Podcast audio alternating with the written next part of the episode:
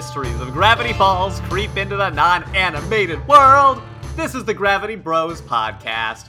I'm Alec, and I am joined by my bro, my brother, both of those things, Lucas. What's up, my bro, my brother, my bra, my broham, My, my um, brodomless pit. my. I like that one. My brodomless pit.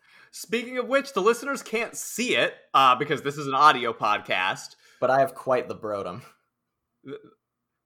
That's not what I was going to say. I was going to say that we are actually recording falling down a bottomless pit right now. We were scared at first, but now that we've realized it's just never going to go anywhere, you know, we had our equipment ready to go and we're like, hey, the audio quality's good down here, so let's give it a shot. Yeah, it sounds great. No one can see my bottom, so here we are. V- very, very good. Well, Lucas, before we talk about the Gravity Falls episode 14 Bottomless Pit episode, uh, I have a major correction from the last episode, which is entirely my fault and my responsibility. Ooh, okay. Because you see, this episode I knew was coming up, and I know that it's the Bottomless Pit episode that was following up the last one. I saw a picture in Journal 3, and I immediately assumed that because there was a picture of this hole, that it was referring to this episode. And it turns out it was actually referring to the last episode. Uh, with a, with a very important insight, you speculated, man, it would be great if we had an entire episode of Dipper finding the Gremloblin. It turned out that actually Journal 3 does have that story, which is funny because I had said, wow, that sounds like it would be in some, like Journal 3, but it's not. I'm Wow. wrong. Uh, and I feel like it is worth an explanation because it's a fun little ditty and it's not that long. So uh, just give me a moment here. Please do. It's so annoying. It's literally a picture of the Gremloblins stuck inside this hole, but you can't tell that it's the Gremloblins. You're just like, oh, th- this is related to the pit. I can ignore. Like, I didn't even think to read it. I just looked at the picture and closed the book. I'm like, what am I doing? So, what a day. Stan made a bet with Mabel and she's been left in charge of the Mystery Shack. Ridiculous but true. She asked me to find a legit attraction for Grunkle Stan's tour, and I did it. I went to a spooky looking part of the forest and built one of those tiger traps. It wasn't long before I caught something. Only one small hiccup. I didn't dig the hole deep enough. I thought I'd catch a gnome or a troll. The biggest I'd planned for was about werewolf size. I'd never have guessed I'd catch the very beast that almost defeated the author, the Gremloblin. I slowly lowered my sack over its enormous head, and the monster immediately fell asleep. I've seen Stanton use this trick on Soos too. Put a blanket over Soos's eyes, and he instantly falls asleep, like a parakeet. True story. I tied one end of a rope around the sack and the other to the back of the golf cart. I dragged it out of the hole and back to the shack. Yes, finally, Dipper Pines Monster Hunter Supreme. If only Whoa. Stan was here to see that I actually caught something other than a cold for once. I wonder if the author would be impressed, is crossed out. Wow. So Wow. it turns out Dipper was not trying to find something that large. He was trying to find something that was going to be non threatening, but that just happens to be the beast he caught, so we brought it in, which answers some of the speculation that we had. And I'm so sorry that I did not address it at the end of the actual episode that it pertains to. Huh, that's okay. Did you just notice later? Well, I noticed because I went to check today. I'm like, okay, time to look at the bottomless pit episode. Oh, and you were editing. No, not even. I watched this one and I was getting ready because we've got Journal 3 coming up later in this Oh, I see. What- eh, I see, Yeah, and I realized, oh, whoops, this actually pertained to last week. We do have insights from Journal 3, but we'll get to that. Um, Lucas, this is as much of a filler episode as the show has probably ever done. Is that fair to say? You know, I, I don't think that's necessarily fair to say because there's not really much of a plot in a lot of season one episodes. Sure. Well, we've been sort of saying, oh, we sort of thought there were more plot heavy episodes coming. And uh, in response to that, it gave us maybe the least plot heavy episode so far, which I That's thought was actually kind of funny. That is true. That is true. It's it's just pretty much uh, a plot that sets you up for an accumulation of short stories. Yeah, and you know, a lot of cartoons have episodes like this because maybe they had some good ideas on the cutting room floor, but they weren't quite meaty enough for like a full episode. So Yeah. the writers want to use these ideas, and episodes like this are a fun way to implement them. And regardless of whether it was filler or not, I still had a really good time with it. You know, I I I, I wrote um beforehand. I like I had like my pre notes, and I actually thought that this might have been one of my favorite episodes because I didn't really remember it, but I remember I remember loving it. Um, and I also remembered that um, one of the things that falls into the bottomless pit in this episode actually pops out of a portal in a Rick and Morty episode. That's right. I remember you saying something like that. See, and those kind of little things make it super awesome. Yeah, and I kind of like all the stories that are told, and there's you know good character development and stuff. And the, and the bottomless pit concept is kind of fun. I'm excited for what you're gonna bring up for our the journal for today. Uh, so I've got yeah, you know, I'm I'm stoked to talk about this one. I've got a good one for Journal 4 today, bro. I'm very, very excited to talk about it. And it's Okay. maybe not what you're expecting or exactly what you're expecting. We'll see. Okay. Um so yeah, you know, even though uh we are getting like a couple short things here, I had I, it is interesting to me that I had the same memory as you. I remember really loving this and having it be one of my favorites. And I wonder if, you know, it's because the concept is strong and it's one of those that sticks with you and feels nostalgic in hindsight. 'Cause you're like, "Oh yeah, the bottomless pit. That was neat."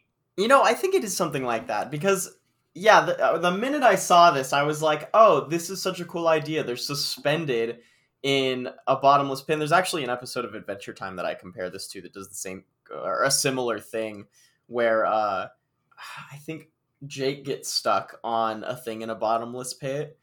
And the thing is, I actually didn't remember what happened at the end of this episode either. So I was like, how do they get out of this? Like, how does the bottomless pit thing end? And I kind of forgot. And in Adventure Time, it turns out that there was just a fan blowing underneath this thing. So it wasn't actually a bottomless pit, it was just suspended and you couldn't tell. And then like Finn comes into the end and like saves Jake and uh Oh, that's interesting. fixes the whole thing. So was like, "Oh wait, did they do something like that?" I don't remember, and uh, I, I won't spoil it honestly, so that people, you know, we're, we're keeping on the edge of their seat. But they don't do that. yeah, for what it's worth, I actually think that Adventure Time ending idea is a little bit stronger, just because I think it's a bit more unique. But um, oh, oh, don't even get me. Oh, this isn't an Adventure Time podcast, but I certainly could make it be. I know, I know. So uh, let's uh, start recapping the episode here. So cold open. Stan walks to the group, or walks with the group, uh, to the bottomless pit outside the mystery shack. Stan pretty much walks them out there just to throw a bunch of stuff out. He had a bunch of uh, what exact? What do you remember? What he had? He was throwing out papers. Yeah. I'm sure it was like No, tax he- forms or something. No, no, he was there to throw out the mystery shack suggestion cards because the people's opinion mean nothing to him. That's right. That's right. That's hilarious. And, you know, Mabel was like, great, you know, I'm going to throw some love letters from Gideon down there. I think Soos threw his shoes. Ch- Mabel also brought a mysterious chest, which actually does come back later. Yeah, I guess that kind of ends up being the most important uh, plot area of the episode. Kinda. You know, and Dipper, he's pretty logical right out of the gate. He's like, uh, a bottomless pit is actually an impossible scenario, which probably true. Uh, and I guess in the end, kind of did end up being true in a way. So was Dipper right here? Well, I mean, Sorry, am I skipping ahead too far? Do, do we I- I want to save the meta discussion? I- yeah. Well, I, well, I mean, saying a bottomless pit isn't possible. I don't know. About Listen, that. we What if it is there's we'll I, I guarantee you we will have a chance to dig into that. okay. Okay. Yeah. Anyway, this wind comes through. It's like a storm, and Dipper's like, "Oh man, we got to get out of here, everybody." But Stan is for some reason so obsessed with trying to throw away these suggestion cards um, that he starts to get precarious. So they try to save him, and next thing we know, we've got Mabel, Dipper, Soos, and Grunkle Stan falling down the bottomless pit, and uh, that's the end of the cold open. And you know, it was pretty. It was a pretty funny setup that, like, you know, they did that like slapstick grunkle, just like, oh, hold on, gotta throw. Oh, oh the, the wind's blowing him away. I Gotta make sure they all get down this hole. And then like everybody tries to save him at once. It was kind of funny. I thought it was funny. And then another note I actually took that is it's easy to forget talking about because we don't have uh, the video playing in front of us, but. I really loved the background music at this cold open. It was really subtle and like I don't it's it wasn't something you'd really notice, but I it just was very charming and also I think played into that nostalgia a little bit. Really good catch. I'm gonna go back and listen because I feel like I missed it. So thanks. Hello? Is this working? I can't reveal my location again. Whoever's following me must be listening. They do not want this puzzle solved. We need to know what they're hiding. I've managed to decipher the next clue. A reward for your efforts. You've come quite a way. The last three letters are there to stay. There aren't many pages left. This should be over soon. Remember, I'm counting on you. Now, uh, very quickly, they are afraid that they're just going to hit the ground. But after a little bit of panicking and I think Grunkle Stan trying to play some card tricks and losing his cards, Soos Yeah. decides, hey, let's tell some stories. And that is really how we get into this uh, scenario where each character decides that they're going to tell a little short story. So let's just go story by story, okay? Because that's how I wrote my notes. I have four, there's four stories technically written out. Okay, number one by Dipper is called voiceover. Terrific. The gang is playing, spin the pig outside, Dipper runs up, he's got a snake bite and is in literal panic mode, asking to be taken to the hospital, but they're so distracted by his squeaky voice, so they totally ignore it. And then he starts ignoring it too, because he's like, hey, my voice isn't that bad. So, snake bite is never addressed again. So funny, by the way. Like, guys, this is serious. I need to go to the hospital. Oh my god, I can't even hear you over that squeaky voice. What did you even say? It was just like, They made a remix! yeah, that's right. And then they made they actually remixed his like voice cracking on a tape. Pretty yeah, funny. so he gets so upset that uh, you know he does not go to the hospital. He storms off to run uh, somewhere else and finds old man McGucket, uh, who he Yeah. acknowledges for the first time since the Gobblewonker episode, which I actually thought was interesting, um, because McGucket has sort of like No, he was in summer. He was in. Oh no, he was in summer. Yes, he was in Summerween. But this is the first time that Dipper has actually acknowledged, oh, you're the old guy who, like, um, made that monster machine. And it's just interesting to me that he has never acknowledged him in that way, despite seeing him multiple times. Actually, you're right. That's a good point. Dipper was like, "Hey, you're the guy who almost killed us with the Loch Ness monster machine." But you're right. He's like interacted with him other times since then, right? Yeah, it makes me wonder if there were maybe some shuffle, there was some shuffling that went on with the continuity. But Well, it's it's like what I said about the Summerween episode, though. That was kind of like more intentionally filler to match the theming that Disney probably asked them to do. wait, I know what it is. Very What? simple. Uh, this story isn't real. This is non-canonical. So Oh, yeah. really, he can say whatever he wants. Like it, at the point that he's telling this story, it could have taken place right after the Gobblewonker, if it was true at all. So it's because we're taking a likely right. fake story that happened in a different place and time. It actually makes total sense. That's hysterical. You're right. Silly us. Cool. Glad glad that we went on that tangent. Yeah. Um, but he he goes to this, uh, or he's in this dangerous alley where he finds McGucket, who takes him to a junkyard, not suspicious at all, uh, to give him a potion that will give him a new voice. when I saw that um southernly looking fellow wait no you should cut that how do i say this in an Oh, I'm not cutting this. You're gonna have to figure it out. oh lord okay well when i saw this hickey dude pull out that potion machine i was like oh my god what is he about to give dipper because i mean helium changes your voice you know maybe it was just a like, harmless helium balloon that's all i was saying i don't know what you were thinking about You went with Hickey. you know like a meth reference you know like chemical you know like Oh, okay, making- never. I'm sorry. I asked. I'm sorry. I asked. It's I- just need a, a whistle. It's just you know, it's a rural. There's a po- it's just a thing, you know, in rural communities. I don't know. Sorry. There- There's a great podcast I listened to, uh, uh, the Purple Pants Podcast, where uh, one of the hosts has a whistle, so that when his other co-host goes too far, he's like, "All right, slow down." I'm like, "I need a whistle sometime." Honestly, we need a we, we need a safe word. yeah, when anything regarding certain substances comes up, I'm just like, Sub- right. you you mean subjects is what you meant to say, not subjects. "That is a hundred. Sorry, subjects. Yes." So McGucket in this sequence also traumatizes a child who shows up, and he just goes, "You can run, but I'll still be in your nightmares." that was a good line. I forgot about that one. Yeah. Um, but he totally gives him this potion, and suddenly Dipper has like a super deep voiceover commercial type voice, and I actually think it's hysterical. Uh, yeah, you know, it was pretty good. Even at one point, he they make like a reference to it. Uh, Dipper has to run away. He like gets made fun of really hard, and he runs away. He's like, "I need to go get Grunkle Stan. I'll be right back after these messages." I mean, uh, uh, uh, uh I'm leaving. Yeah, playing right into it It because great. he literally tries to show Mabel his new voice when she's sleeping, and she flips out and starts like attacking him with a golf club. Yeah. like who are you? Yeah. I mean that's a reasonable thing. Like if you if you were like in bed and you suddenly heard like a super deep voice that you didn't recognize right above you, yeah, dude, I'd probably freak out too. That free that'd be super scary. Oh, totally. Well, and Soos also hears the voice and he just goes, "Kill it with fire!" and just starts like smacking the broom at him. It's such a And like, even even clears out the whole mystery shack. He's like, "Everybody get out. Every we need to kill this thing." it's so good. Um, Yeah. Uh, anyway, I, I loved the whole sequence, but I think that's Uh, also funny because both of those characters recognize how easily a metaphysical thing could be causing an actual problem in this moment, so they need to react immediately. And that's also kind of funny.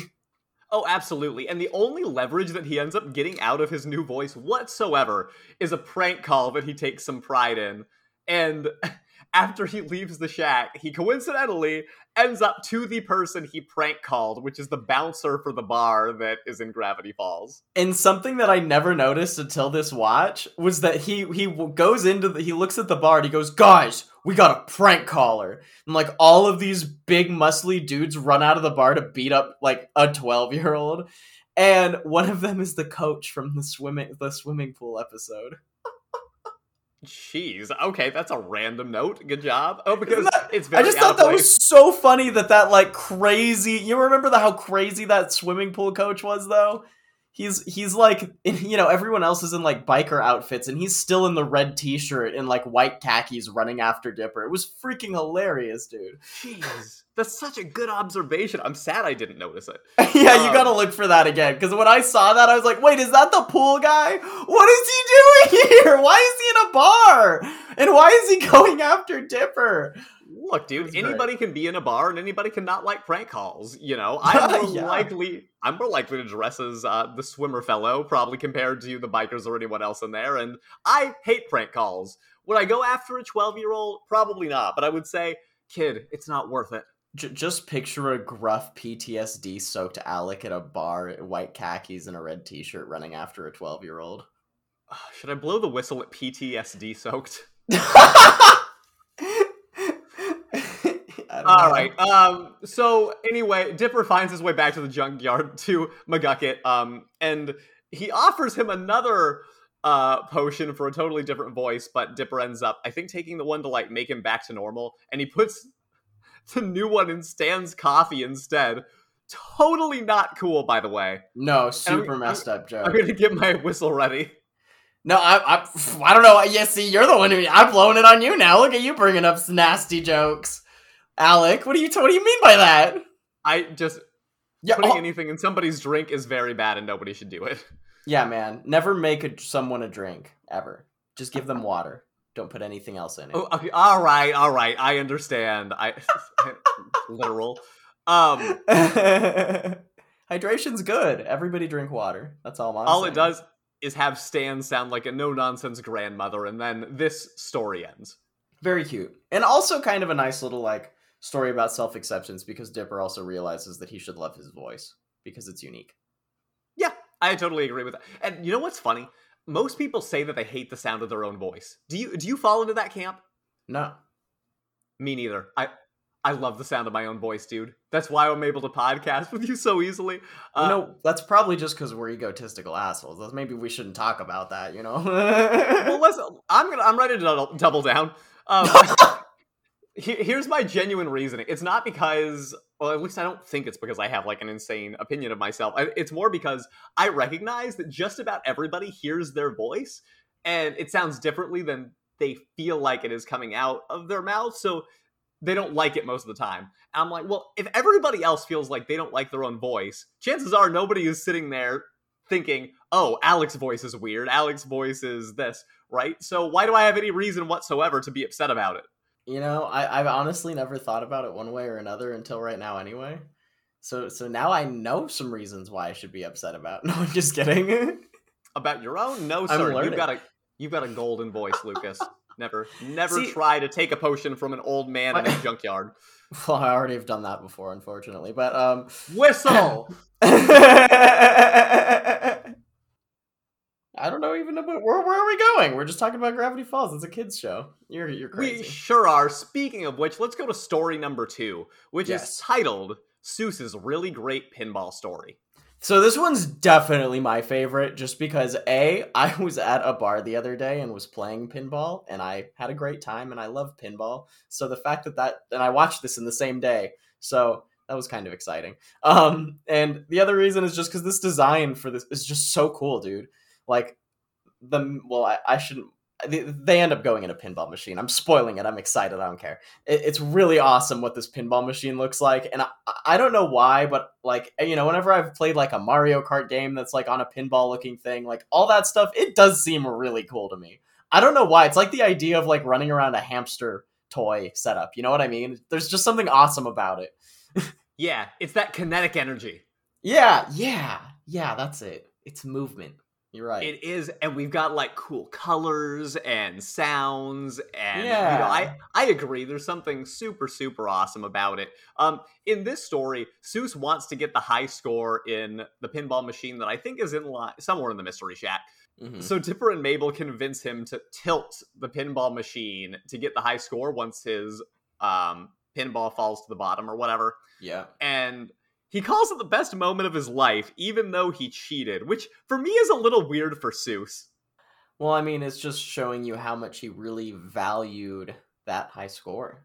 You know. Yeah, regardless of how he got it, I guess. Hey, but man, as a result, I had a video game high from Digimon World the other day, and it was it was it was incredible. I'm not even kidding, people. Like Lucas texted me when this thing happened. I did. This I've got to give some people some context. This is one of our favorite games from when we were children, and we have had it probably like 15 years at least. Is- that Maybe might longer be like even. probably longer. It would have to be like 20. Yeah. And um, I still have the had- same memory card. I have that same memory card too.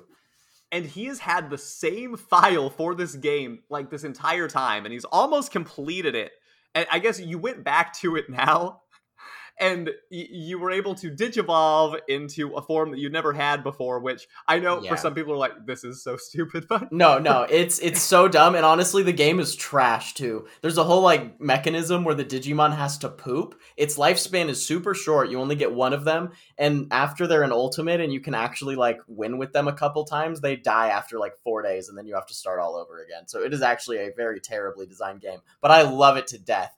I love it so much. Dude me too and when you te- texted me that i had the biggest nostalgia blast i was like yes man that's so awesome after all this time Oh my god! And you know my profile name is still Zach because he started it. He started the file. Our cousin. What? Oh, that's a really awesome fact that only I care about, but I'm Yeah. still blown away by. Yeah, I know, Oh, I know. But when you when you come over, I'll show you uh, all the stuff that I've been logging. I actually just today watched a YouTube video to like find all of the items so that I can go get every item in the game too. Great. Well, let's get back to Soos, who has Yeah, now sorry. been stuck. No, you're good. Who has now been stuck in the pinball machine as a result of his cheating, and so have Dipper and Mabel. Uh, you know, there was this green light, and immediately I was like, "Dang, I talked about Polybius too early for inducting something into Journal Four." Because That's the funny. literal arcade machine, uh, sort of coming to life, gave me Oh, vibes that's a good that. point. Still though, that was a good one. I, I one of my favorite lines from that moment too was that uh, Mabel just goes, "Yeah, we're cheating, taunt, taunt," or something like that. Taunt, taunt was the quote that I wrote, and uh, you know, obviously the machine ends up putting them in the in the game. So uh, Yeah, okay, so I want to talk about a cool thing where the there is kind of like a creature, I would almost call it, this skull at the top of the machine, who ends up being the character that uh, is being interacted with. yeah. And I feel like he's another underrated quote unquote creature of Gravity Falls in this scene. He's really cool. for real for for like this pinball like demon creature to have like even a small part within a mini story of an episode. It's such a great design. You know they i mean they didn't waste any artistic talent even on the short bits and i love that you know? I i think that it's yeah the voice acting is good for it. It's creepy. You know it's got control of this whole world that they're in. So you know it's like you know when you're inside of a pinball machine that can control itself that's kind of creepy. You know I, it was great. I love it. It's kind of like Yeah. reminds me of almost something ray bradbury would write you know Ooh, yeah, no, I, I hear that. And um it, the skull is like a cowboy because that's sort of the theme of the machine. Uh, and I, I feel like I should probably acknowledge something j- just because I noticed it and I was like, oh, this may be not great. One of the few things in my uh, memory that did not hold up great from Gravity Falls is that Mabel's costume when she transports into the machine is a little bit of a Native American stereotype, which It is. You know, it's very subtle and on its own they might have been able to get away with it, but they did sort of make a joke with some like music that I was gonna. I wrote that in that down too. Actually, yeah, they like made a little flute sound, and she like did a little twirl and was like, "I found my calling" or something like that. Yeah, not great. I, I it, it's interesting to me because those stereotypes were so extremely prevalent in early cartoons. Like it was almost rare to not get them; they were that common. And over the course of time, uh, you know, they've weaned. But it's interesting that like even as early as like ten years ago, they were still kind of around, and it's only now that some of those are starting to fade off. So thought it was And- worth talking about just for a second. Even still, I would say that stereotypes are just very common and just kind of change through time. You know, a little Yeah, bit. definitely. Yeah, social nuance changes depending on the era, and you know we learn things and realize, oh, that wasn't great. We shouldn't be doing Yeah. that anymore. I think the important thing isn't to worry about the consistency, but worry about knowing what offends people and not offending people. You know? I, I think that's safe. So with the pinball machine, as much as I love this whole sequence, Soos kind of sucks in this, and I never say this about Soos. I know.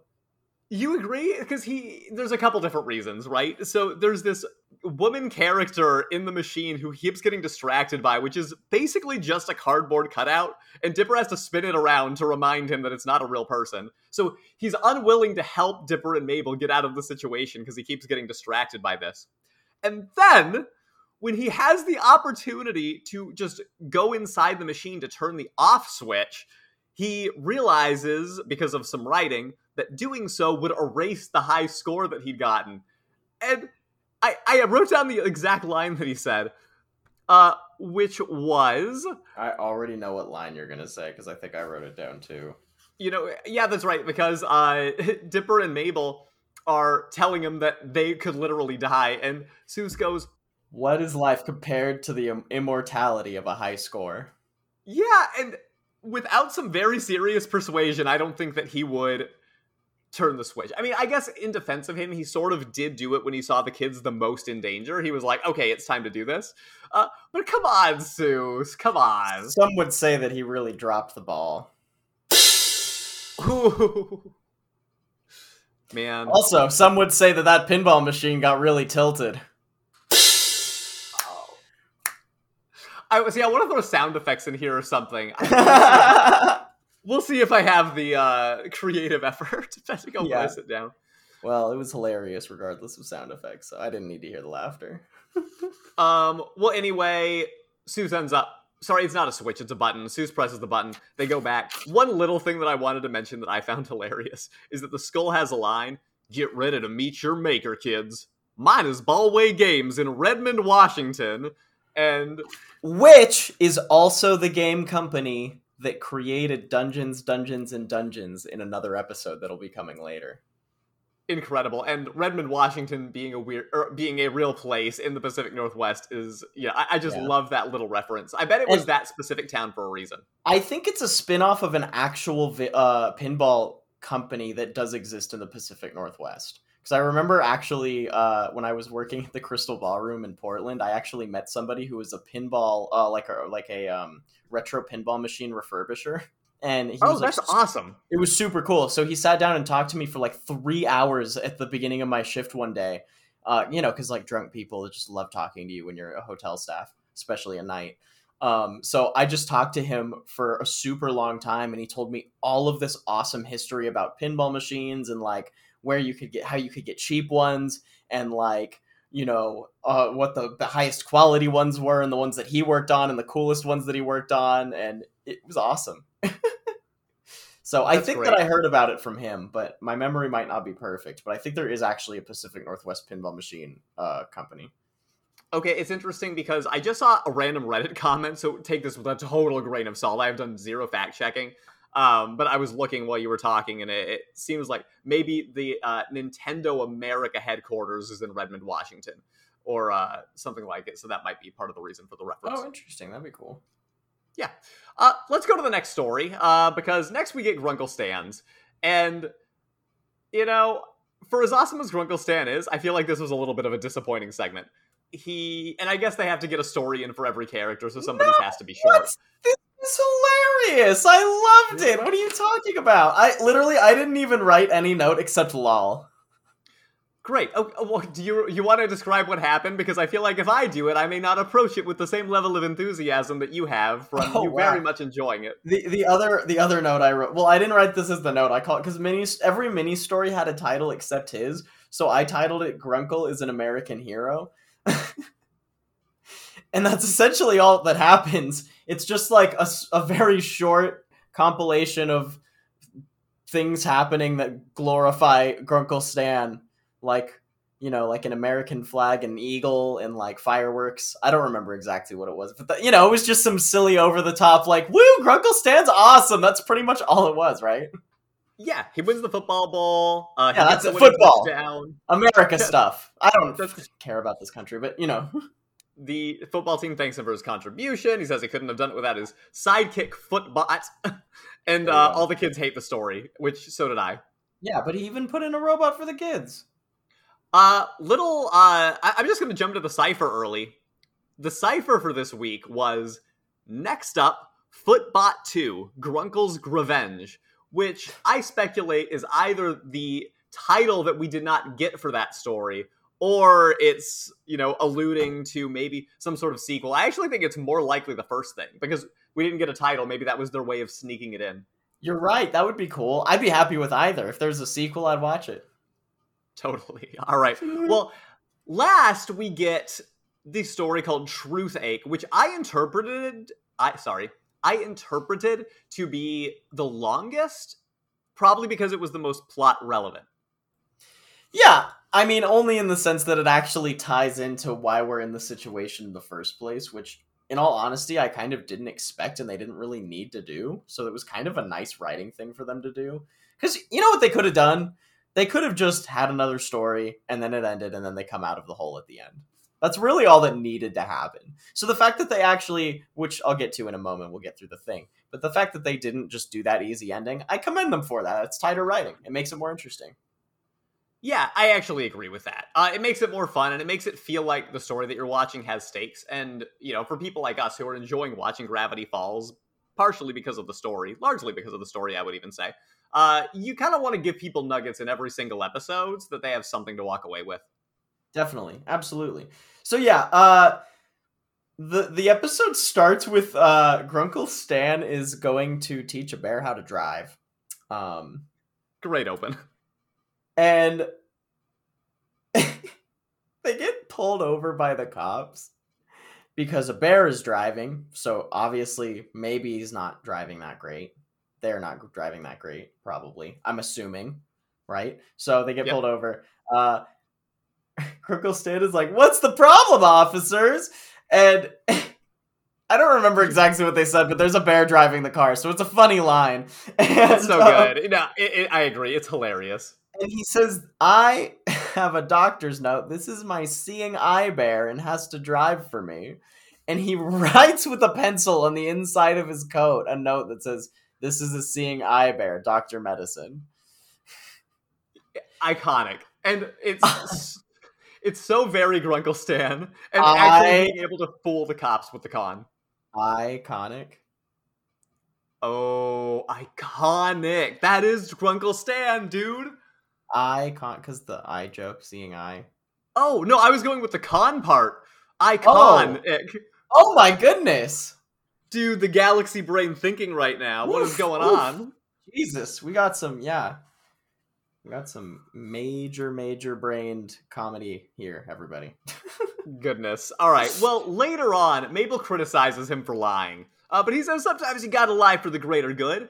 Uh, and at that moment, uh, he blames Soos for eating Dipper spaghetti right in front of Mabel, which just makes her angrier at the situation. Uh, and I love Mabel's moral compass, always trying to help Grunkle Stan being a better person and failing most of the time. Yeah, I actually did write that like this is such a realistic plot. And it's funny because I forgot that this actually ends up being a real thing because it's kind it's kind of assumed that maybe all of these could be non-canon stories, you know? So I was imagining this as just like, oh wow, what a realistic thing that would happen in the universe. Like, even though Mabel's telling the story, I was like, wow, what a believable thing to happen to these characters. And then it turns out that, you know, it actually does. This we'll find out that this did in fact happen. We'll get there. Absolutely. So Mabel asks Waddles for advice and opens Journal 3. And I think this is the first instance of Mabel actually looking through Journal 3 herself, which I found a little bit interesting. Um, and she finds something in there called truth telling teeth. Do they explain where she finds them, or does she just have them? I don't remember.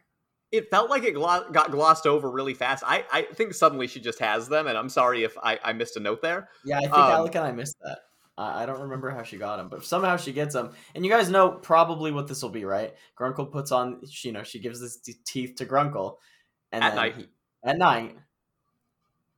I like At how night. you emphasize at night, like At like, night. At, at night, like he wasn't conscious. She put those things in his mouth while he was sleeping. taking out the trash, taking out the trash. yeah, I, I know you're trying to sneak in a SpongeBob. Get get out of here. Ah. Oi. But yeah, uh, and then Grunkle obviously ends up doing nothing but telling the truth, and it's hilarious because the truth is horrendous to tell constantly. You It's should so much- all the time. It's so much worse, so much infinitely worse, and, and in a very realistic way too. Because the funny thing is that you can't imagine Grunkle being a worse person. And he's built to be a bad person who always says the wrong things. And he comes across as being very candid and being truthful. So to add another layer of deceit or um another layer of truth to what he's doing. Um and I mean obviously he lies about um we know that he lies about cons, like he lies to tourists and things. But when it just comes to his casual conversation, you expect that he's very forthcoming to everybody. And when you find out that's not the case, and he just starts being rude to every last person, I actually feel like it teaches us something extra about his character. Uh, that he does have some kind, of, at the very least, an understanding that you can't just say these things to people, right? Well, I think that there's also like I think that there's also an overarching moral because I still think that Grunkle Stan is a very straightforward character. I wouldn't I wouldn't call that into question still, but I think that like there's just an overarching moral of like if you actually did just say literally every single thing that came to your head, even if it wasn't rude, like Grunkle Stan also happens to think rude things about people, which I think that maybe not everybody does. On the other hand, too. But you know, I think even if you didn't think rude things about people, it would still be problematic if you just constantly told the truth about everything that you believed all the time. You know, because there's Oh. context matters. You know, and I think that's more what they're going for, less of Grunkle's personal character, actually. Well, I already skipped ahead to the cipher, so let me go ahead and skip ahead to the insights from Journal 3. Because the only section that's relevant in this book, and this time I'm sure, uh, is the author's entry on these truth teeth. Oh. And it turns out that he actually had a very similar experience to Grunkle Stan, where the truth telling got him into trouble as well in a very similar way. He was he got like a speeding ticket and then told off the authorities. Um, Yeah. and I, I think it's interesting that you know the truth, even for people who are not like Grunkle Stan, is better kept inside a lot of the time. At least the pure, unadulterated truth for no specific reason. Yeah, everybody wants to lie to a cop if they were going like five to ten miles over the speed limit and are getting a stupid speeding ticket. Everybody should lie to the cops for that. I defend every single person lying and saying that they were not speeding. Right. And obviously, like, people should pride themselves on honesty or whatever, but I think we forget about, like, the very tiny li- I, I won't even say lies that we tell, but the truth that we withhold. And I feel like that's the thing about the Yeah, yeah, yeah, yeah. True. they're not stopping you from lying. They are stopping, I, I guess, the uh the uh, uh I the I don't want to say gate, but um Filter. yes, thank you. They are stopping the filter uh that maybe you might say some things that you would regret, which is ultimately what happens. Yeah. Would be hysterical to do for a day though, especially if you could just blame it on the thing. You know. Well, I mean, oh, that wasn't me. That was the teeth. look at Grunkle Stan's day, right? Uh, he writes on his taxes that he commits tax fraud. He calls a customer ugly. He Okay. questions morality and upsets the children when he gets Oh, into oh no, no! I wrote that. I wrote that whole quote actually because that was my favorite. They're like watching a television show just casually and laughing, and Grunkle Stan just says, "Sometimes I think, is this all there is? Is life just some kind of horrific joke without a punchline, and we're all just biding our time until s- the sweet release of death?" Alex Hirsch delivers the line so well. Go ahead. Yeah, and Mabel literally just like shakes in the corner for a second, like really disturbed by that thought. And the funny thing is to me, who's gone through philosophy, it's like such a basic existential thought. You know, everybody's like, oh, that's you know, it's just it really is a like oh, oh, is this all you know, get over yourself. Everybody's thought that at some point in their lives, or they haven't been thinking very much, have they? Right? It's relativity. But um I do love Anyway. the kid's reaction. But the kid's reaction's funny, because not every twelve year old's thought about that, and I think that's a little bit different. so um, anyway, the cops come back. They found out that there's no Doctor Medicine in Gravity Falls, and that's a rare moment of them doing their due diligence to check. Uh, Stan starts telling the cops all the truth, and Mabel is the one who comes down with the lie to uh, get her grunkle out of this situation. Which, ah, interesting. I, I would like to say also that this does make me think that Grunkle and probably the other guy had more problems with uh keep they had more secrets that they probably needed to keep than most other people. Like how many people have like probably a million accounts of tax evasion they could get arrested on that they probably should never talk to anyone about? Okay, maybe, maybe in. America, a lot of people, but I don't have that issue personally. I don't think. No, if anything, it would probably be something that you know you weren't sure about, but you decided not to call anybody in check. Yeah, exactly. Yeah, yeah, you're right. Not to say that I can say that I've been in that situation, but like you feel you probably got it right. But if somebody questioned you, you might believe them if they said it was a lie. yeah, you're right. You're like, oh shoot, did I actually do that wrong? Yeah, no, I know what you mean. Anyway, Mabel tells the cops that Stan is saying these things because he's a science fiction writer, and then asks Sheriff Blubs if he's lost weight, and that's good enough, so they decide to leave the scenario. Deputy Durland says something like, "Oh, maybe you can teach me to read." Yeah, he's like. uh, First of all, that was a good voice. Second of all, um, yeah, he's like, "Oh, you're an author. Maybe you could teach me to read." And you know, I don't know if they're going for like like do, who do you think the joke? Who's at the butt end of this joke right now? Is it like small town people or cops or small town cops? Um, I don't Or is know it that it's either. specific character? Are they going for commentary? I don't know. I I think they're going for continuity because a few episodes earlier, Mabel made uh, a reference to. I wonder if that guy can read, and I think it was related to like the time where they uh, find Quentin, the old president or whatever. yeah. so yeah, yeah, It, I I think it's But- more like a callback. But But do you think his far- illiteracy is a character trait or like a like an intentional like joke? You know what I mean? Probably an intentional joke. I don't know how far I want to speculate about. Uh, I- I'm just exactly thinking about regard. I'm like, who's who's at the butt end of this joke? Because I really can't actually put my finger on it. I mean, there can be characterization that's not commentary, so there's also very much a chance That's that true. that's just his thing. Because It could just Uh, be a silly thing. yeah, because Sheriff Blubs is not that way. Yeah, I mean, I think that there is kind of a thing. The cops are intentionally incompetent. Incompetent, some would say. Ah, that's why they're doing it. I'm sorry, everybody. Didn't mean to get too heavy-handed there. They all did it for that joke. Incompetent. I'm sorry. Obviously, that was the only thing. We're we're done. Surface level. Let's go back. Yes, that's. Well, the real reason was so that two brothers, 10 years down the line, could discuss it in more detail that was ever intended. Exactly. It, obviously, this was like the silly writing from Quinn Quentin Trebly that has just come through ten years later. I, we figured it out. I I'm a genius. Trembley. I'm not even gonna try. That, that was the closest. I'm way. I got way closer than I had any right to get. Definitely. I think you were worse on the episode itself, so uh, yeah, you- I'll, you've I'll come bet a long that's way. true. Uh, so anyway, we see Mabel pull these teeth out and throw them in the bottomless pit, which is a reference to how the episode started, and it Well, ties it all right back around. Yeah, she puts it in the box, and then they all start walking out to the pit together, and that's how the episode started. And Dipper, you know, the flashback ends, and Dipper goes, Mabel, we know this story. This literally just happened. And again, clever way to actually write a short story to where it actually like open and shut the episode and created a sorts of sensibility to it. Um, and it still gave us kind of an exposition of a couple different short stories. I thought it was really cool. I really liked what they did with this. I'm glad that they only did it once. I think if they did this more times, it would be annoying. But uh, the fact that they did it this one time, I think it's a sick episode. So Mabel's story finishes. They do end up, for the end, falling into some kind of wormhole and popping back up to the top of the bottomless pit, right before Stan falls in again. and then the end credits are just him falling basically the entire time. Yeah.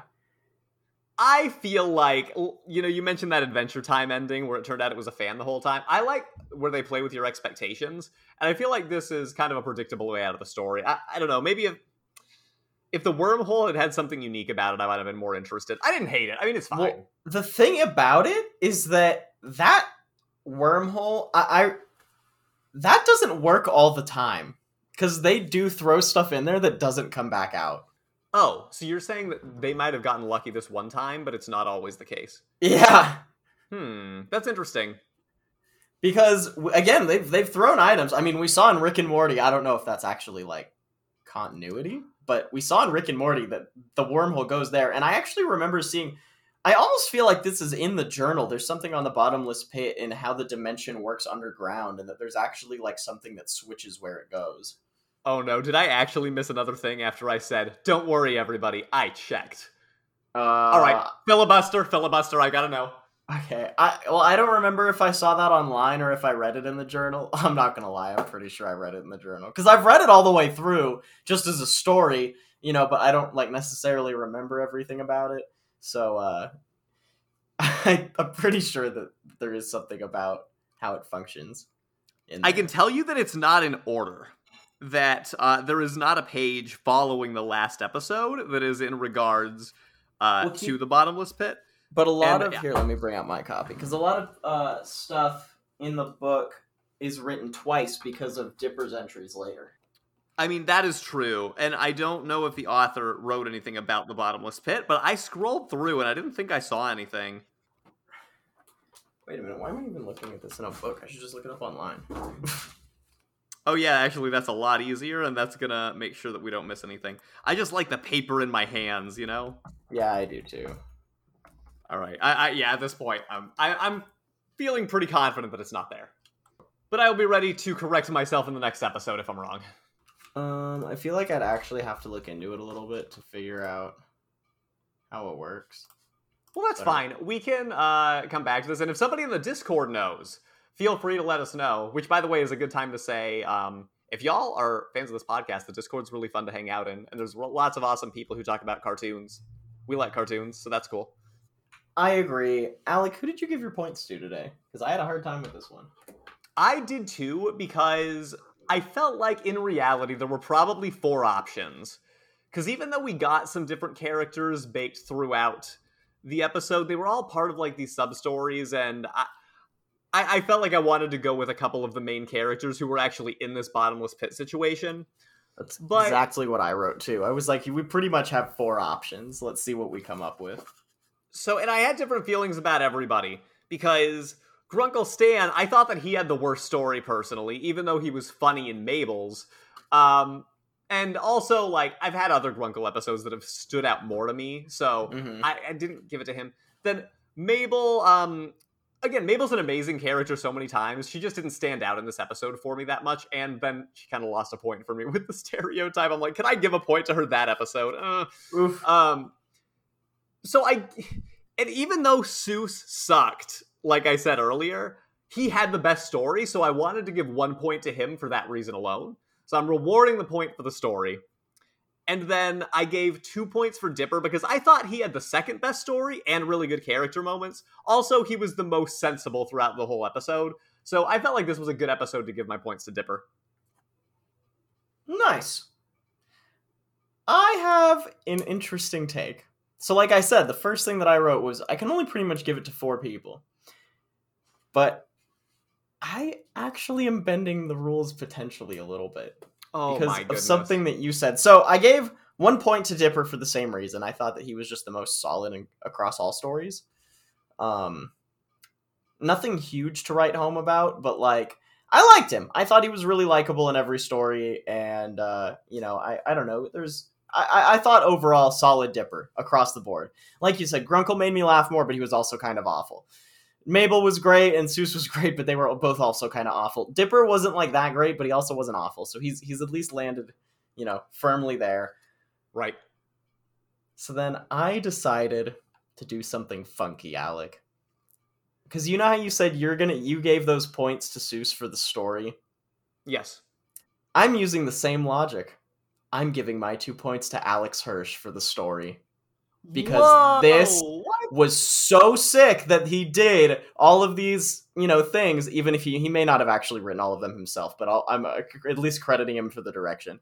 Um, I just thought that it was so cool that he did such a cool writing job with this and tying in the the the mini stories into the actual plot. And I figure that there are going to be other stories that are very well written that have such powerful character moments that we're never probably going to give him points again. So I'm like, this is the perfect episode to give him points. Okay. I feel like you are giving him points because of a collective effort more so than the episode itself. But you feel like this is the time. What do you Because, like, let's be honest, of all the episodes that Alex Hirsch has written or been a part of, like, this is a fine, but I feel like he's been worthy of points in many other cases. I'm surprised that this is the one you choose. Is it Well, because of lack of other options? I was gonna say, is he more worthy than the characters that shine in those moments? Because when he write, the thing is, man, when he writes good episodes, usually the characters are also shining, and we're probably gonna want to rave about them. Which is ultimately what this is for. Like, we can't just give Alex Hirsch points for every episode, even if we love the writing. You know? I get your point that the character of this episode is the story structure itself. I think that makes some sense to me. Yeah, and I think that the thing that's the best about this sh- this episode is the stories. And let's be honest, all of the stories are even within the canon of the episode, okay, except for maybe one or two, created and written. So the fact that it is pretty much just a showcase of the writing anyway, I want to give it to the writer.